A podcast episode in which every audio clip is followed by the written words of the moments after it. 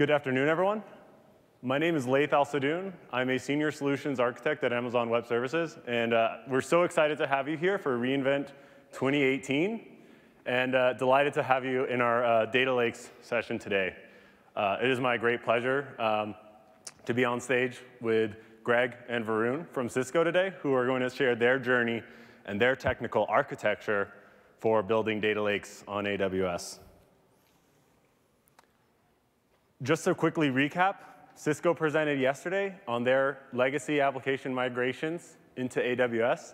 And you can find that session uh, later uploaded on YouTube, so please check that out. And tomorrow, we'll be holding a Chalk Talk uh, for customizing data lakes for your enterprise, where uh, we'll dive even deeper in the technology. So first, I'm going to let Sysco share their story and their journey for building data lakes on AWS and uh, really get to deep dive deep in their technical architecture. I'm uh, very excited and um, you know, thrilled that they can share that with you. And for the second half of the session, I'm going to dive deeper into some of the technical best practices and architectural patterns that you can use to build your own data lake on AWS. And with that, I'm delighted to introduce Greg Nelson. Thank you. Right. So thank you, Laith. And thank you, AWS, for allowing Sysco to share our story into the cloud and the building of our data lake. I'm Greg Nelson. I'm responsible for reporting and analytics at Sysco. Uh, and before we get into the discussion, I want to tell you a little bit about the company. So we are the global leader in selling, marketing, and distributing food to restaurants, healthcare and educational facilities, lodging establishments, and really any customer that prepares meals away from home. In fact, while you're here at the conference, there's a very good chance that you'll eat or consume food that's been hand delivered by one of our trucks. So you'll notice on the slide our four strategic priorities. And one of the first things you should see is customer. And that's actually our customers, sorry, that's actually our, our vision statement is to be our customer's most valued and trusted business partner. One of the other things you'll see is operational excellence. So at the heart of a lot of what we do at Sysco, we're a logistics company. We have over 100 physical warehouse locations where we ship and deliver food to our customers, as well as the third largestly privately owned fleet of delivery vehicles in the continent. To give you a little bit of a better feel of the size of Sysco, we do about 60 billion in revenue annually. We're number 54 on the Fortune 100. And we've been doing this for almost 50 years. So we started in 1969, and we're a company that has grown mostly through mergers and acquisitions. And if you take a look, this is where we're doing business today, places like the US, Canada, uh, Mexico, parts of South America, and over in Europe as well, overseas. So now you know a little bit about Sysco. Why the data lake at Sysco? So at Sysco, we had an EDW. We had a central place to store our data. We could do reporting and analytics. Why did we need a data lake? And the problem came into play where we started running out of capacity and having performance constraints. And while we had those issues, there was new business cases that we wanted to make available. So you'll see things like clickstream, uh, machine learning, data science, um, social media data, as well as just transactional ERP data from companies we were acquiring. Um, so we were kind of in this paradigm where we had to do this cost benefit analysis of whenever we wanted to move this data into the enterprise data warehouse, we were kind of looking at the ROI as, you know, can we do this? And if we can do it, is it the right data set? Um, if we're running out of space, do we need to buy more infrastructure? And that usually meant spending millions of dollars of upskilling and buying new appliances. And that's what um, I call the wall of business constraints. So you see it there. It's a nice pink wall, should be on the slide. And I know what you're thinking, thinking, Greg, hey, it's a short wall, it's pink, can you get over this thing, what's going on? And what I found out was the pink is actually ectoplasm. And for you guys that are not Ghostbuster fans, that's pink slime. Uh, it's not easy to get over. I've seen people that are in very good shape, you know, they have the 26.2 sticker on the back of their vehicle, run up, slip off this thing, and fall on their face. Um, so I'm making light of a situation, but the re reality was we really kind of came to this point where we had to make a decision. Were we going to invest additional capital to advance uh, in some of these use cases, or we were not going to advance our data strategy at Sysco at all? So, what were we going to do? That's where I introduced you Seed. And that's our branded data lake, stands for Sysco's Ecosystem for Enterprise Data. And that gave us that central place, that central repository to store data, but so much more. So now we have actually our BI tools um, in the infrastructure. We have analytic engines. We have MDM data, new types of data we couldn't work with before, like images and text. But the main thing that, that really moving into this building the data lake changed for us was this paradigm, which by leveraging the cost effectiveness of the cloud, we could now not have to do an ROI analysis every time we wanted to put more data in the data lake. So for example, we could stand up an S3 instance, um, put third-party data in there, expose it to a data scientist, or a data analyst, they could prove out their hypotheses. If it had value, we could scale it. And if it didn't, we would deprecate that asset. And so that's a whole new way, a whole new paradigm of how we look at Sysco. And that's one of the biggest value props that I see uh, by moving into the lake with AWS. There's some other business outcomes that I'll get to in a minute. Before we do that, I want to tell you a little bit about the journey. So in the journey of moving to the cloud, uh, we definitely had some failures, and it, it, wasn't easy, but there was kind of three guiding principles that we, we found and we learned. So one was start small. Uh, we, we, found a, a, use case that we could start small on, and it goes back to we didn't have to make this big capital uh, investment in a new appliance or new infrastructure. Uh, secondly, we learned we could pay for what we use, and I'll talk about that in a minute. And lastly, fail fast and pivot. So the flexibility of the AWS marketplace, I'll give you an example of that in a second. And the really, the way we attacked this was by data subject area. So for, for us, that meant things like merchandising, sales, supply chain, operations. And we started with a use case around merchandising. And basically, we, we took that legacy data, put it up in the cloud, and exposed it to our merchandisers and they did business acceptance testing. And we found out, hey, this thing, this thing works. So let's move on to the next subject area. We think we can really scale this out. And we moved on to sales. And sales, we actually do about 80% of our analytics around sales. So sales was tough.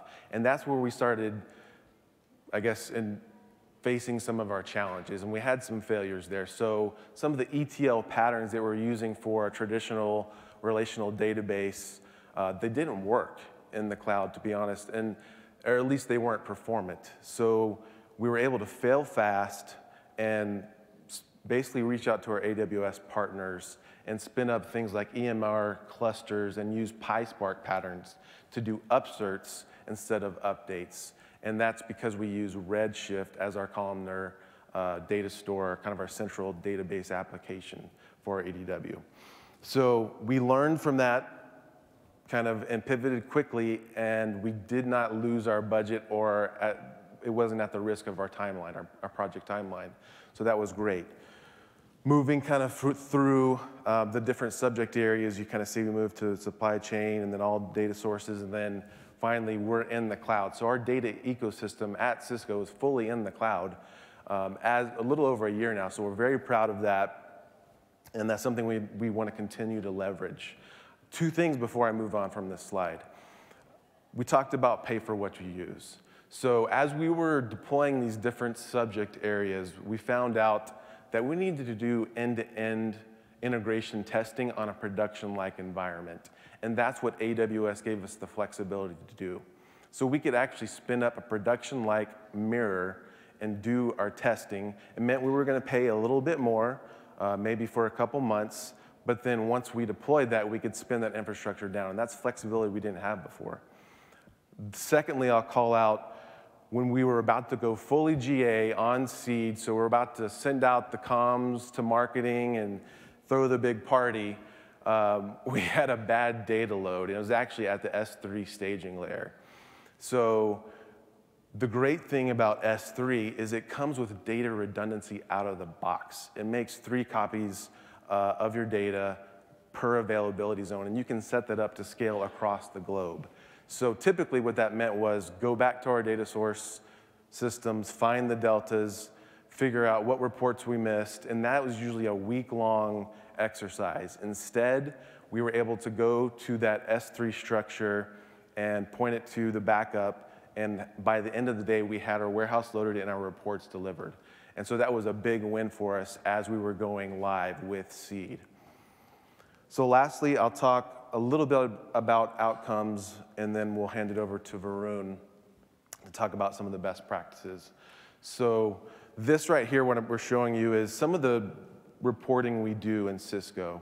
And so we talked about how long we've been in business, and some of these reports, they've been in existence for 20 plus years. So that's why you look at the, the bottom left corner there, formatted reporting. You can kind of think of that as your canned reporting, um, kind of columnar in nature. And we have a lot of reports. I can tell you horror stories of us bursting out over 200,000 reports a day. Um, but we knew we wanted to do more things on the right. So some of the exploratory and higher value analytics, so things like visual analytics, um, data science, predictive and prescriptive analytics. And what AWS really allowed us to do was to do both. And that's hard to do. So we were able to modernize our infrastructure. So by moving into AWS, we actually have seen a 50% increase in our data load times. And that also means data or report delivery. So we're actually delivering faster, we're modernizing our infrastructure, and there's more room to grow there. So we can make things even faster. While we're doing that, we had some use cases that we were able to enable uh, around machine learning and data science. So things like personal recommendation engines that we really couldn't do at scale before. Um, so think about merchandising and customers who bought this also bought this.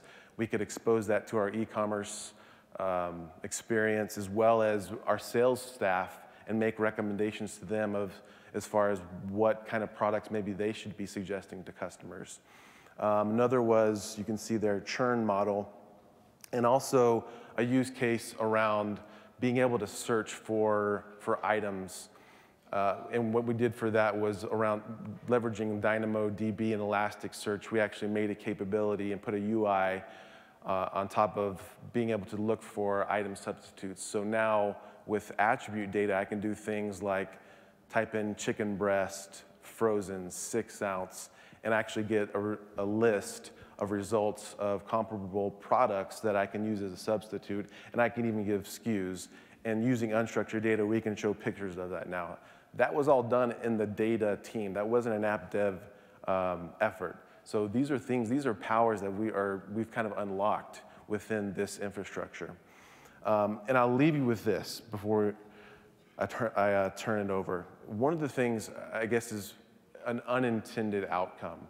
And that is before we moved into the cloud with AWS, I would call our team a team of data developers. So you think about DBAs, data architects, data modelers, ETL developers, SQL developers. And what AWS has allowed us to do is get closer to the open source cloud. So we're using tools now like EMR, PySpark, Hive, Pig, we're building our own custom data applications. And really that's raised the bar and the skill level that we have at Sysco. And so now we've moved from what I call a team of data developers to a team of data technologists. So with that, thank you for your time. I want to hand it over to Varun. He's going to talk a little bit about some best practices we found while moving and building our data lake.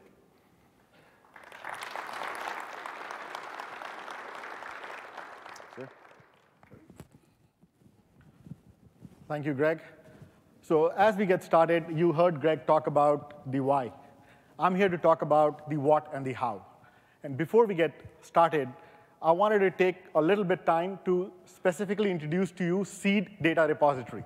Data Repository is the endpoint that we have that enables our data lake. What is in that Seed Data Repository? So we have all our data. We have the transactions, the observations, the interactions. from third party, from all the different other sources. And we have our models that we use on our data set from personalization, price migration, assortment, or customer risk, and other models that, that, that, are, that, are in, in, that our data scientists and other individuals really need. Now, as we move towards and start talking about the how, I want to take you through the architecture, talk about some of the customizations that we have done on the data lake reference architecture from Amazon, talk some of the, about uh, talk a little bit about the, some of the lessons that we have learned, and then finally finish off with where we are on the roadmap and where we are trying to go. So with that said, let's quickly go talk about the architecture. As you see, from a seed architecture perspective, we use the reference architecture that Amazon has for a data lake implementation. That reference architecture is an API endpoint that uses API gateway to log into the microservices for data lake. Now, those microservices are uh, Lambda enabled, and those microservices uh, have opportunities to, or solutions to create packages, configure packages, load data, up, update, configure security, and so on and so forth. That is the place that we started. I want to take your attention to the items in, in the pink. The basic services on the reference architecture is really there. But from a data lake implementation, the first thing that you really want to sort out, even before you do security from our perspective, was to figure out how are we are going to ingest data. How are we are going to ingest lots of big data. How are we going to ingest lots of small data? How are we going to ingest data on a periodic basis? So we wrote our own custom module. We like to call it Gravity that allows us to ingest data on a regular basis to our data lake. The source can be a Redshift environment, it can be an S3 bucket, it can be any other external data source that are sitting out there, and we can ingest that data set within our environment. The other thing that we added post that was our integration to some of the outbound services that AWS provides. So here you see we have an integration to DynamoDB and integration to Elasticsearch. Now, why is this important? So from a reference architecture perspective, this is where you separate compute and storage. All our data is sitting in S3, and through DynamoDB and Elasticsearch, we have an opportunity to enable endpoints that give our customers API-based access, give our customers a search-based access to our data. At the end of the day, that frees up your data to be more of a services-oriented work versus trying to just go by doing all kinds of reporting and SQL on the data set. The third integration that we added was of security, because now we were ready to deploy the solution out to the workforce. And the final fourth integration that we added to this data structure was for making sure our data was available to be used in the at-scale infrastructure. What does that mean? The data that is sitting in S3, I can spin up my own Redshift cluster and work with it depending on my needs. I can query the data in Amazon Athena. I can even take the data to build models in EMR as well as SageMaker, as the case may be. So given this architecture, these are the four customizations that we've been able to do on the reference architecture to meet our need. I want to pull two of these customizations out and talk about it in a little more detail. The first customization that I want to pull out was is specific to the DynamoDB and Elasticsearch. So let's pull that out and talk about it. Now the data is sitting in seed already.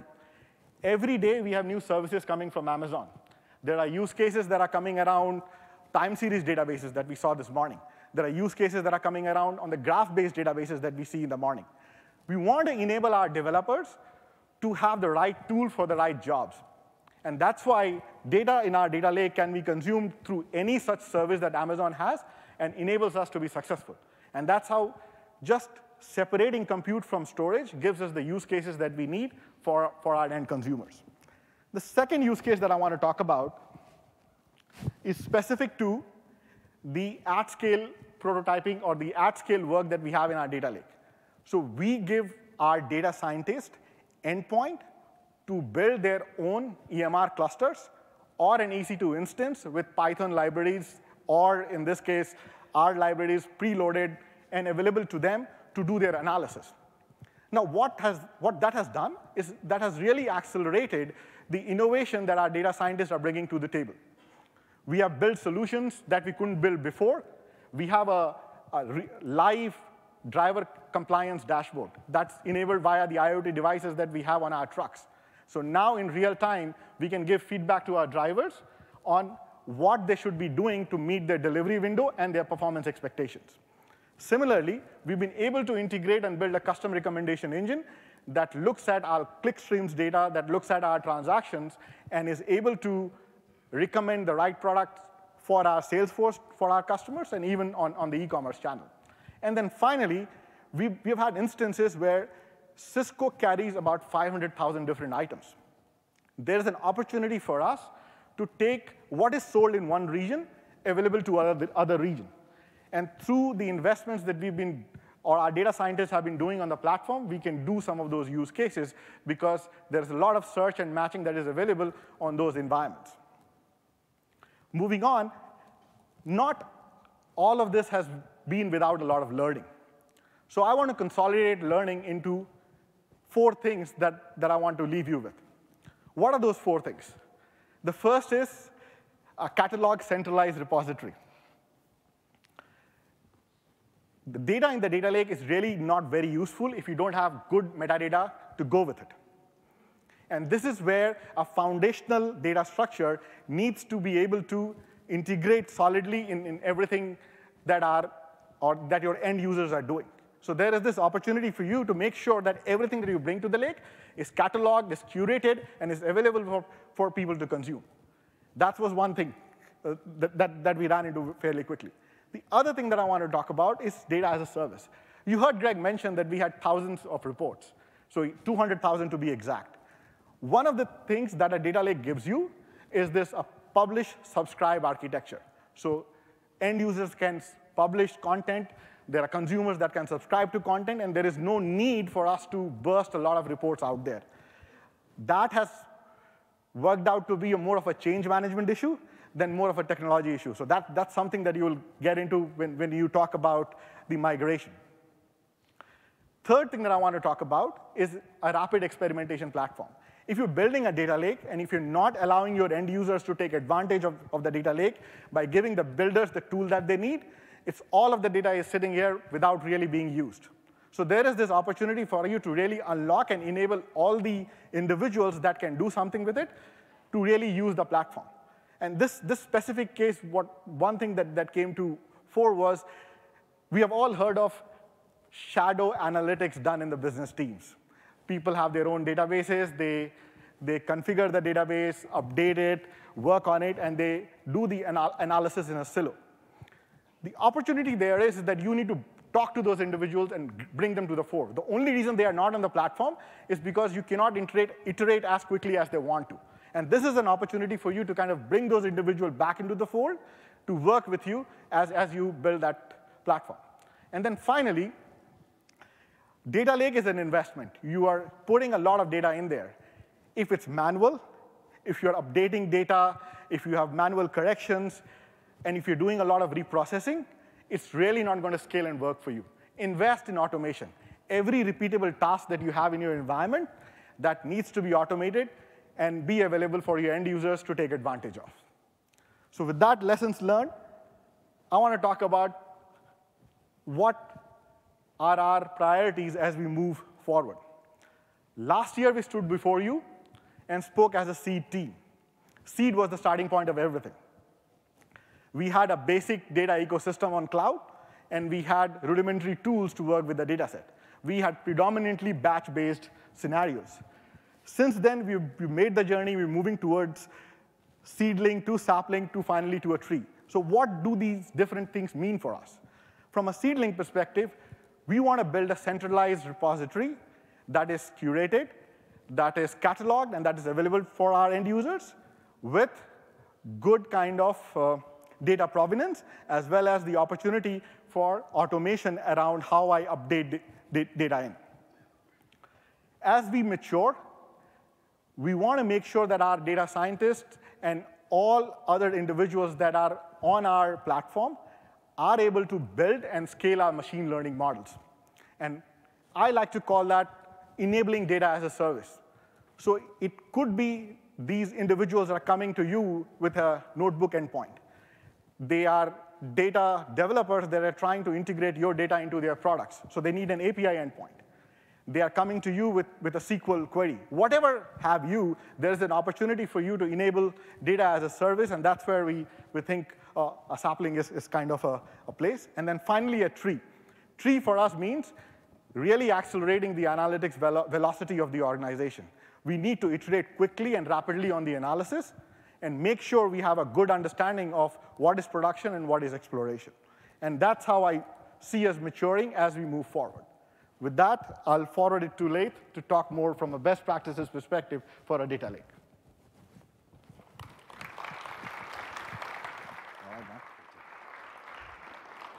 Thank you very much, Varun, and thank you, Greg, again also for uh, sharing your story. Uh, really quite inspiring. How many folks here are, are, currently starting to look at or building Data Lake? Just a quick show of hands. Wow, really great number. Thank you so much uh, for, for sharing that. So I'm going to dive into uh, some best practices and patterns that we see across customers. Uh, I have the great fortune to work with a small group of, of our uh, millions of active customers every month in the Houston, Texas area. And again, I'm very glad to, uh, to be with you here today. Uh, but first, just a quick background on where our customers are coming from. For a long time, analytics and data architectures have existed in these data silos where uh, these engines and platforms are dissimilar, they are uh, heterogeneous, and uh, that presents some challenges, right? Uh, there are both licenses and licensing implications, infrastructure scaling implications, and I want to talk about four key uh, functional challenges that we have seen with customers. The first is that uh, in these dissimilar data engines and data platforms, it becomes very difficult to perform queries and analysis over all of your data, right? And you have to introduce complex, sometimes fragile, extract, transform, and load or ETL logic into that. And that produces data copies. Uh, I know customers who have dozens of copies of their data or more. Uh, and it produces a, a complex uh, scheduling and so forth uh, in, those, in those systems. The second is uh, the ability to support uh, data types and formats. with a for instance, a traditional relational database architecture, you're stuck with uh, schemas that's enforced when you write the data, and it becomes hard to adapt to new data types, right? Data types being int or string or something else, or data formats, whether that's something unstructured. And this also is attached to the next topic, uh, the next challenge, which is stream, real-time streaming data. Uh, the traditional data architectures, uh, we, customers have found it hard to scale traditional architectures for the throughput of real-time processing, as well as the uh, dynamic nature of real-time processing, right? That dynamic processing or dynamic data types of streaming data that often comes in, right? Oftentimes you'll add a new field into your streaming data, or uh, for instance, in your sensor data from IoT, you're gonna add new telemetry, a new field to that stream, and it becomes hard to adapt that to uh, you know, your traditional data lake, uh, uh traditional data architecture. And lastly, because these systems are dissimilar, whether it's in a relational database or a Hadoop cluster or uh, an EDW on premise, uh, they have different security controls, different APIs, different control planes, uh, and different scaling mechanisms that it becomes very hard or if not impossible to apply consistent security and government policy, uh, governance policies over those data sources.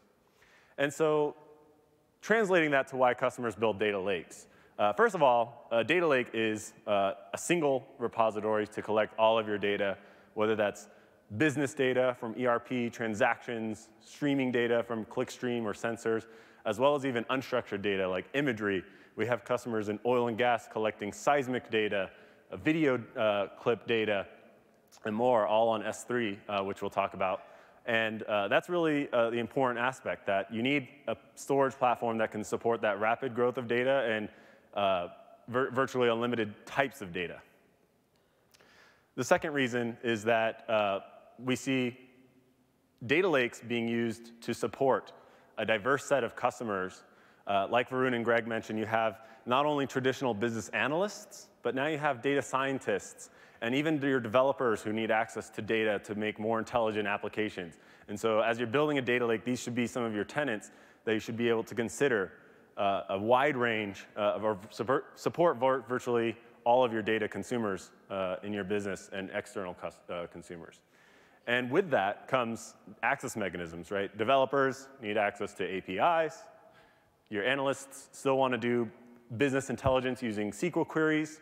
And uh, machine learning experts and your data scientists need access to store and collect uh, training data uh, for, and use things like notebooks uh, on Jupyter or Zeppelin and so forth to train their machine learning algorithms. So just to quickly recap, collecting all of your data is a key part of, uh, in one place is a key por, uh, part of your data lake strategy.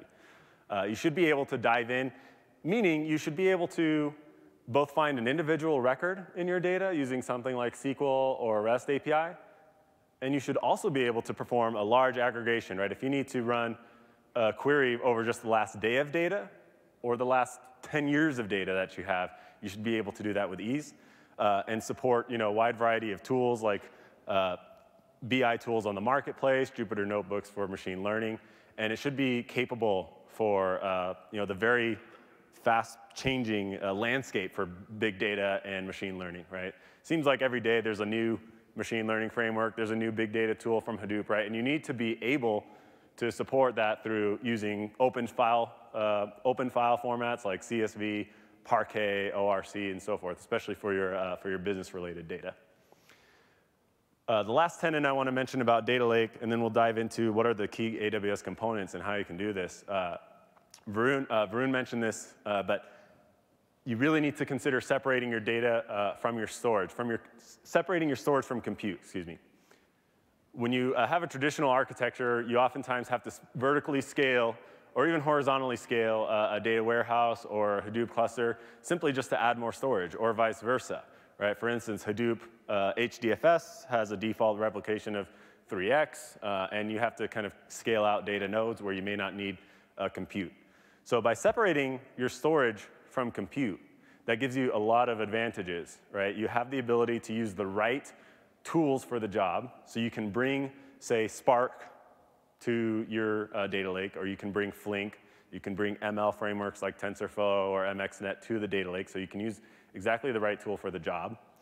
You're allowed, you now have the flexibility to scale these independently, right? As your data grows, it may grow at a much higher velocity, at a much higher rate than just the compute itself. Third, you have the ability to use temporary compute resources on your data, meaning oftentimes you may produce a pre-computed view or uh, a, turn out a report from the data lake, but you don't need a, a cluster or EC2 instances running 24-7. Uh, you can simply run that and orchestrate your, uh, orchestrate your compute just like you would orchestrate the job itself, and we'll dive into that a little bit later.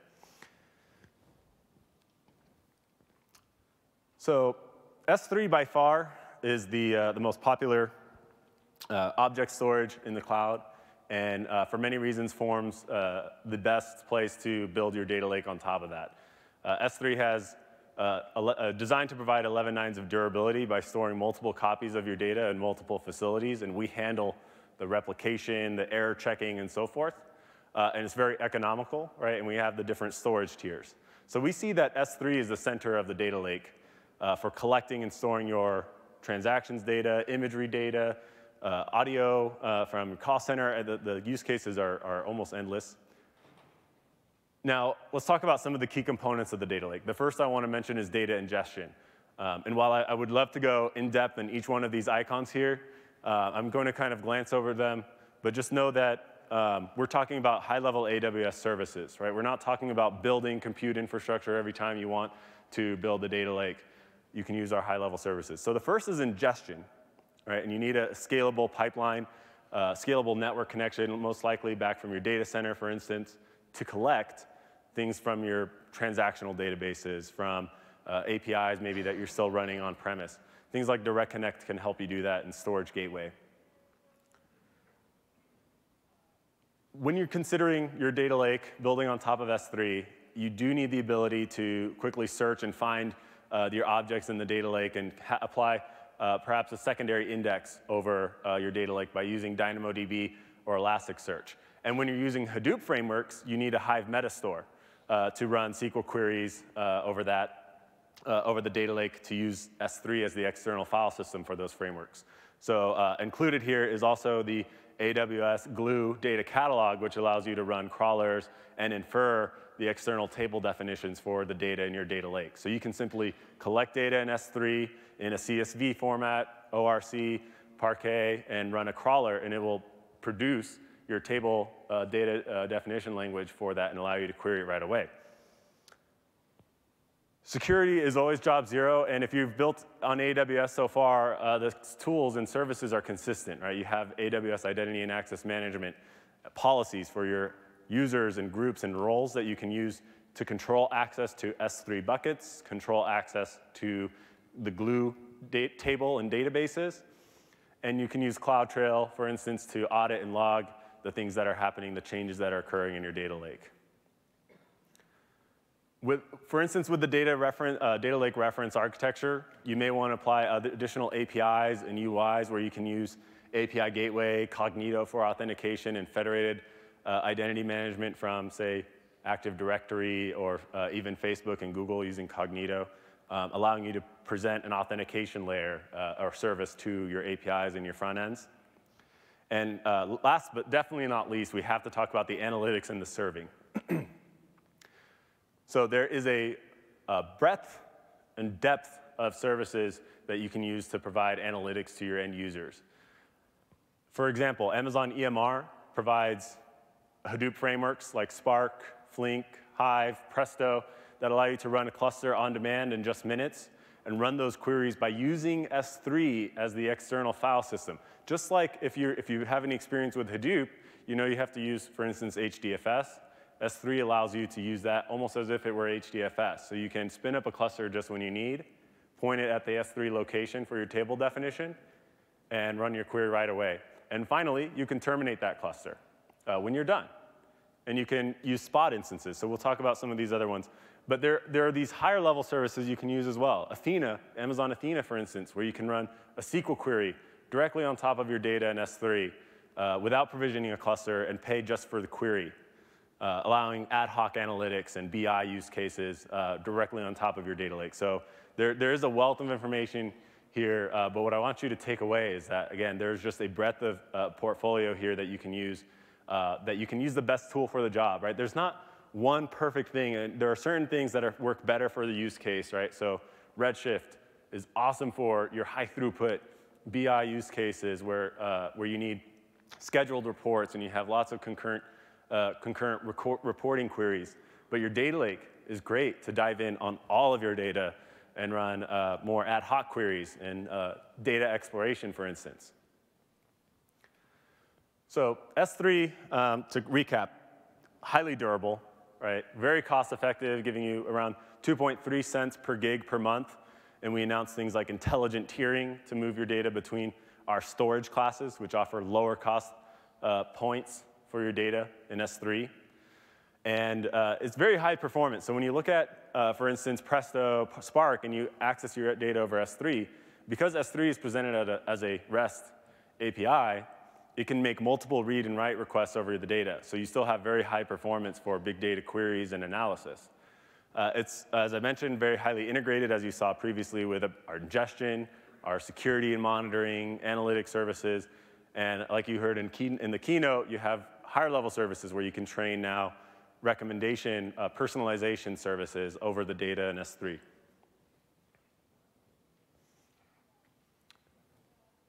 So when I practiced this with some folks, they told me, Leif, can you find like a better picture for the security? Like that doesn't look secure. So my point is don't, don't use your data lake, don't do your data lake like that. Uh, but the key thing is consider your security from default, from the default. Uh, encryption should be by default, right? We have the services and capabilities, virtually a checkbox to upload your objects using uh, Amazon Key Management Service with encryption. Uh, so you should take advantage of that. Uh, take advantage of the, you know, the AAA uh, features, authenticate, authorize, and audit. So IAM policies you can use to control access to your objects, down to the object level on the IAM users and roles as well as the bucket policies themselves where you can control access. You can, all, you can now also use the Glue data catalog resource-based policies, so you can control access at the metastore level of who can use those table definitions and databases to query the data in S3. So you have fine-grained control over that. You can use S3 VPC endpoints to keep the traffic within your virtual private cloud as well for additional layers of security. And audit and compliance is important for uh, you know, our most stringent customers, including FINRA, including Sysco, where they need the ability to see exactly what has occurred in, the database, in their data lake at any time. So CloudTrail uh, now is enabled by default in AWS accounts, uh, and you should, you should check that regularly, audit that, make sure uh, things, and we have things like GuardDuty that detect anomalies there. Take advantage of the lifecycle management policies. So you may decide, we want to keep the data for seven years. But after that, we actually don't want to keep it because it's, uh, you know, we're not obliged to and we don't want to be responsible for it. So you can even use lifecycle policies to expire the data or move it to Glacier uh, just to keep it long term, right? Gla uh, Glacier, our archive storage. And last but not least, of course, the compliance. We have the most security uh, and compliance certifications where you can inherit some of ours the, in that shared responsibility model, uh, and you can build secure data lakes on top of AWS. Now again, I hope you guys get it. See, now they have a data lake and people are like rowing on the data lake, so they're, they're using it now. Uh, the point is you've built your data lake now, and you've collected your data, and you've identified some use cases, work backwards from that. Um, the few things you want to keep in mind is you should, as much as possible, query that data in place. Use services like Hadoop on EMR and Spark and Flink that allow you to run uh, PySpark jobs and Spark SQL and Hive directly on that data. That will reduce the amount of data moved uh, from your S3 buckets and that sort of thing. That will help you uh, scale, achieve a higher scale. Use things like SageMaker uh, or the deep learning AMI when you're running training jobs that can read and write the data from S3, store your model uh, artifact in S3. Uh, that will also produce some additional efficiencies. Now, this is kind of on the flip side, right?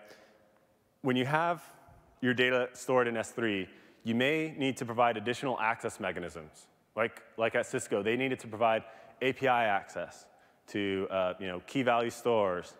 They needed search APIs. And so from S3, you can easily load your data from S3 to a DynamoDB table using, say, for instance, Hive, which we have a DynamoDB connector for, or, uh, mo and moving it to Elasticsearch for search APIs, full text search. So it's, it's really good idea to get comfortable with the, the idea that, you know, it's, it's like pickup trucks or cars, vehicles, right? You have pickup trucks, you have 18-wheelers, you have Corvettes and, and, you know, sports supercars. Not all of them are going to be used to tow, you know, all the food that Sysco brings to reInvent or, or the restaurants near your area, right? So there are purpose-built engines and frameworks for the job, and it's really good to get comfortable with uh, kind of manipulating your data and loading it into a purpose-built engine for your queries and your applications. Now, ML has been a big focus, and uh, hopefully you guys enjoyed the keynote and some of the announcements we made there, but the ML is a, is a key uh, component, and you know, I personally believe when we look at this in you know, 50 years in the history books, uh, this right now will be kind of a renaissance for machine learning, and I'll get, get off my soapbox here. But uh, the data lake makes a great place to store and collect your training data right? And we, we talk about supervised machine learning and unsupervised machine learning. You need high quality data that's labeled, and you need to collect a lot of it to train an accurate model, right? So the data lake makes a great place to store that uh, data so you can do more advanced analytics on top of it and progress to the right, like you saw with Sysco, progress to uh, machine learning, uh, prediction, predictive analytics, uh, and uh, statistics on your, on your data lake. Now, I'll leave you with some best practices both on storage and compute for the data lake, and we'll, we'll talk about those separately. All right. So uh, when you're talking about querying your data in S3, a key component of that is, is producing efficiency by reducing the amount of data that's read and written from S3. And so we can do that in three ways. Uh, the concept of a partition column is essentially that it adds a column from your data and it projects that into the, the object name of your, of your file. So S3 is the key value object store, right? And the key includes the column and its value. What that does is when you run a query and you produce a, you know, you add a where clause or predicate to, uh, to filter, that partition column will reduce the amount of data that's read from S3. So that'll reduce the amount of data scanned and make your queries faster. And, and uh, indirectly, it'll make it more, uh, more cost effective because you can run your clusters faster. The Athena queries, which, which are cost uh, by per terabyte scanned, will become cheaper. So this is a key uh, best practice that you should apply right away.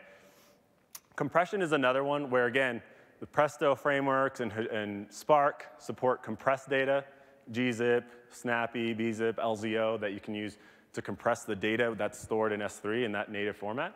So you can take advantage of that. That will, again, reduce the data scanned. And it will also reduce the storage consumption on S3, right? If you get a 5 to 1 compression ratio, you're using 5x less storage on S3, and you're saving money that way. Uh, so that's, that's a shoe in.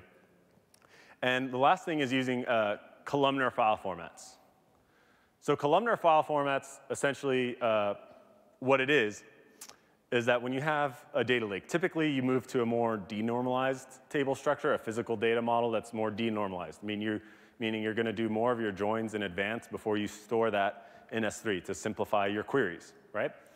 And uh, that eventually produces a very wide table with maybe hundreds of columns.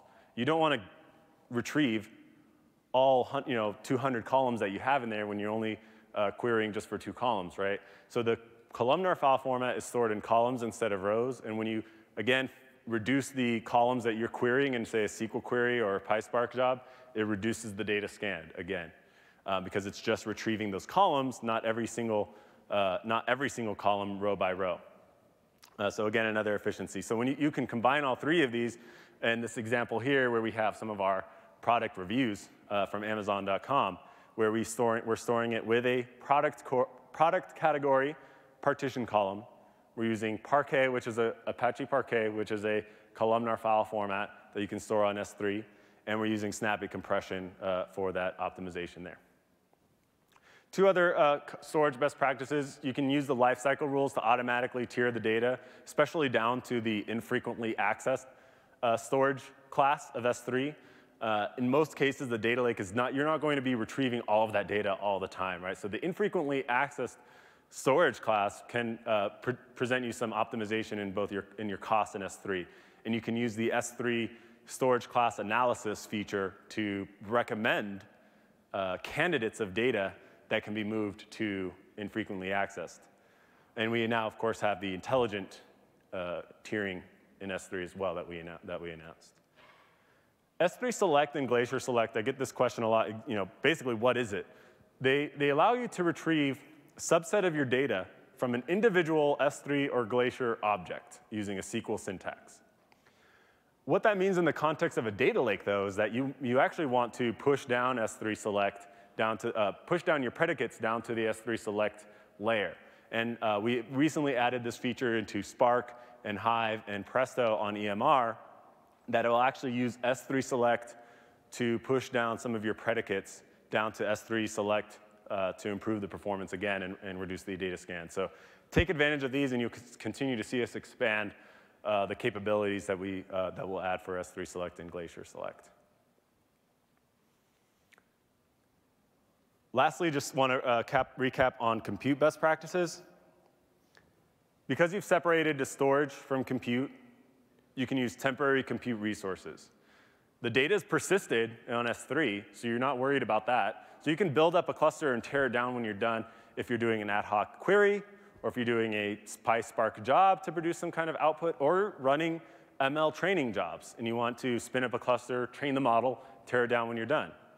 So the ability to use temporary compute resources gives you that true elasticity of AWS uh, that we provide, and it also presents the opportunity to use Amazon EC2 Spot, where you can use our uh, unused capacity at up to 80 to 90% uh, cost savings versus the on-demand EC2 rate.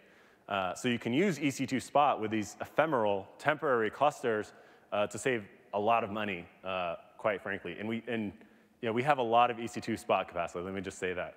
So you can, you can take advantage of that. You can mix and match EC2 instance types and EC2 families to uh, get the best EC2 uh, spot rate possible.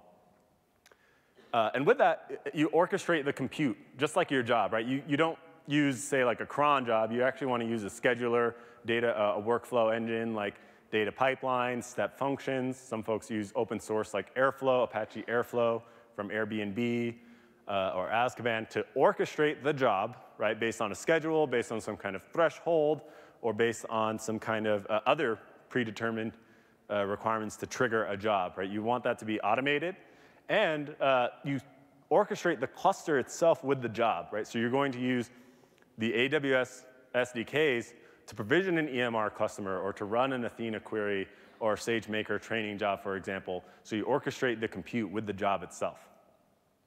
And like I mentioned, when you use your data lake, think about how you can really provide access to uh, the data for all your customers, right? Maybe Athena or EMR isn't the, the perfect fit for the type of queries they want to run, so you can load some of that data that they need into DynamoDB, Elasticsearch Service, Neptune for graphs, uh, or even the time series database uh, that we recently announced. So getting comfortable with that capability of uh, you know, using the, just the right engine. You know, you have, you have access to database engines that you probably wouldn't have had access to before. And so it opens up a lot of opportunities to really experiment, start small, and fail fast. This morning we announced uh, the lake, data lake formation uh, in preview, and we've had the data lake on AWS uh, solutions on our, on our page for a while now, and we've added things like Active Directory features. Uh, so you could take a look at this. You can take a look at our, our new data lake uh, formation as well. Um, and this is one we'll continue to expand. So this is the same one that Sysco started with and extended. Right? So you can, you can start with this and e expand it to your business needs. And this is a, by the way, this is one click CloudFormation, deploy the whole architecture, the APIs, Lambda functions, S3 buckets, et cetera. So want to just recap and thank you all for your time. Think about, again, the decoupling of storage compute when you're, when you're building the data lake. If you're not doing that, um, you're really missing out on one of the key components. Uh, think about how it can grow your analytics capabilities. Right? You can move away just from scheduled formatted reports, allow people to run ad hoc queries uh, to find exactly the data you need, and you can expand your analytics to more users than ever before, right? Previously, you might have been constrained on your resources, who you allow to query your data, and now you can expand that virtually uh, infinitely. Centralize and secure using the data lake, so you can, you can use S3 as that main storage and allows you to use consistent security bucket policies over your data. Use the cost optimization features like Spot and uh, temporary clusters. Use the open data formats uh, and the best practices that we talked about, like Parquet and uh, partition columns and compression. And uh, give yourself flexibility. That's really important to give yourself that agility, that uh, nimbleness, if that's a word, where you can use multiple tools and experiment very quickly so you can try new things and find out what's going to work best for you. And so that, thank you very much. Uh, we really hope to get your feedback on the session, uh, so please fill out the uh, feedback in this uh, mobile app, and we'll be up to take some questions. Thank you.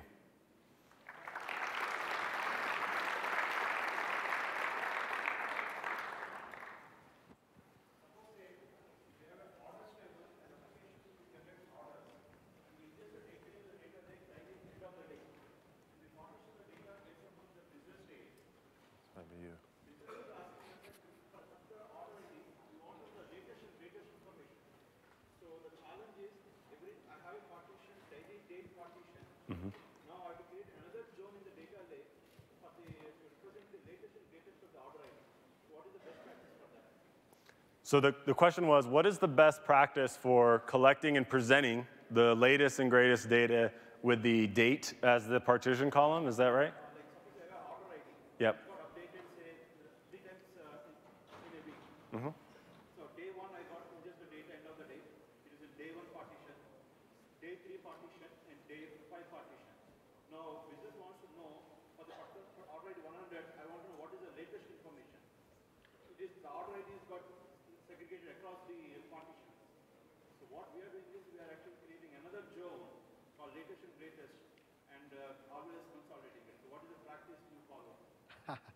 You want me to take it? Yeah. All right. So, so, so when you traditionally look at it, right, something like an order is just a transaction, right?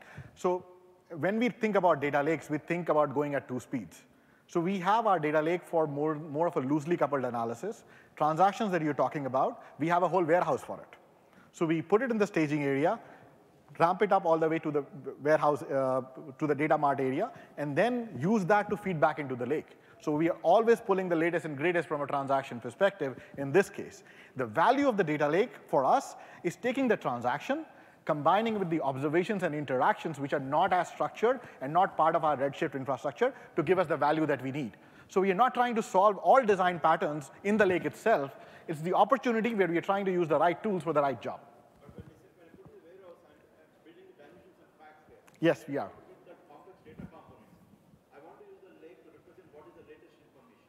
Yes, and, and, and, that, that could be your design pattern. And uh, offsite, we can discuss more in detail. We're talking about one implementation where transaction is one way and observation and interactions are other. Mm -hmm. All right.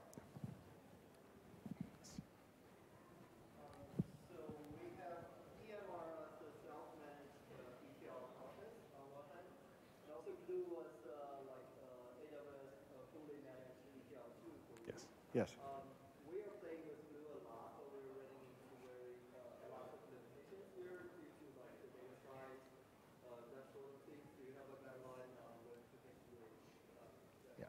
You want me to take? Yeah, I'll take them. All right. Yeah. So you want to take it? Go, Go for, it. it. No, I can talk about our implementation, uh, and Laith can talk about the best practice. Which one would you like?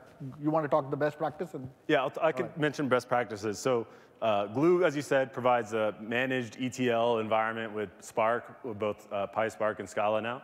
And so the question for everyone was, you know, when do you kind of decide between using EMR uh, as a self kind of self-managed uh, Spark environment versus Glue? And I would say um, it's really not kind of mutually exclusive. I think you may find that some jobs kind of lend themselves to Glue very easily, where you may have more complex jobs that are longer running, right? Things that take a lot longer uh, and more complex, more data, and give you more control over Spark execution memory, et cetera, where you use it on EMR. It's not really, there's not a, a hard and fast rule, but I would say it doesn't have to be all or nothing either, right? And just to build on that, right? So when we went live, we didn't have Glue. Glue was not GA at that time, right? So what we did was we did a classic 80-20 Pareto.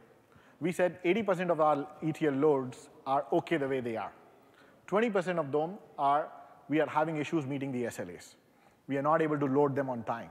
So we rewrote them on the EMR stack that makes it distributed and run faster.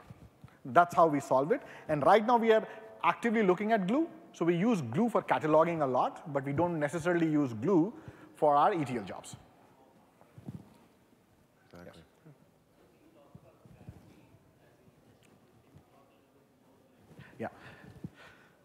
Sure. Uh, so the question was, we had a custom integration tool called Gravity, uh, and, and, and we wanted to give you more details on that, right? So when you really look at the data lake reference architecture, it does few things very well, right? It, it gives you an endpoint.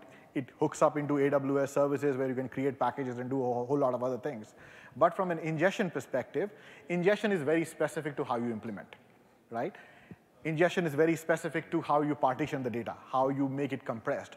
What are the denormalized tables you're going to build that will give you a perspective on your transactions?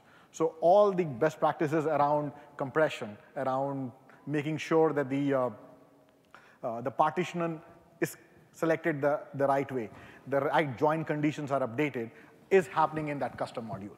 And we have a demo tomorrow where we'll be opening it up and then showing you how Gravity works in detail.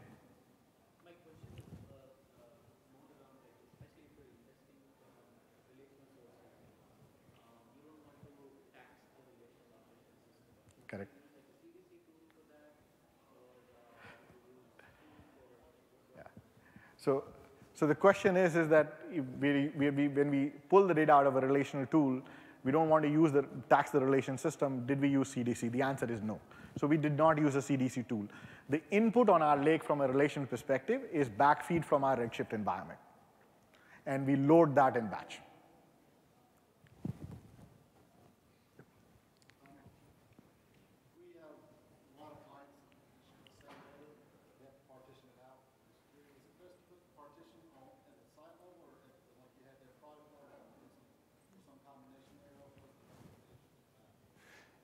So the question is how to, uh, what, what is the best practice or recommendation for partitioning your different customers' data?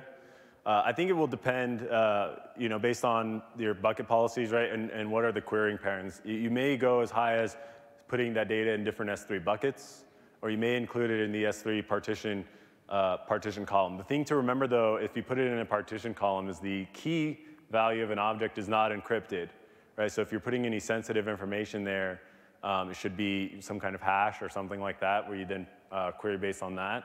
Uh, but uh, if you, if you want to do that, you can use the partition column in, your, in the S3 key, and you can control you know, a bucket policy through the prefix right, of, the, of the key. So you can say, you know, this customer has access to S3 bucket slash customer equals, et cetera, and they'll have access to that prefix through, through the bucket policy or IAM policy.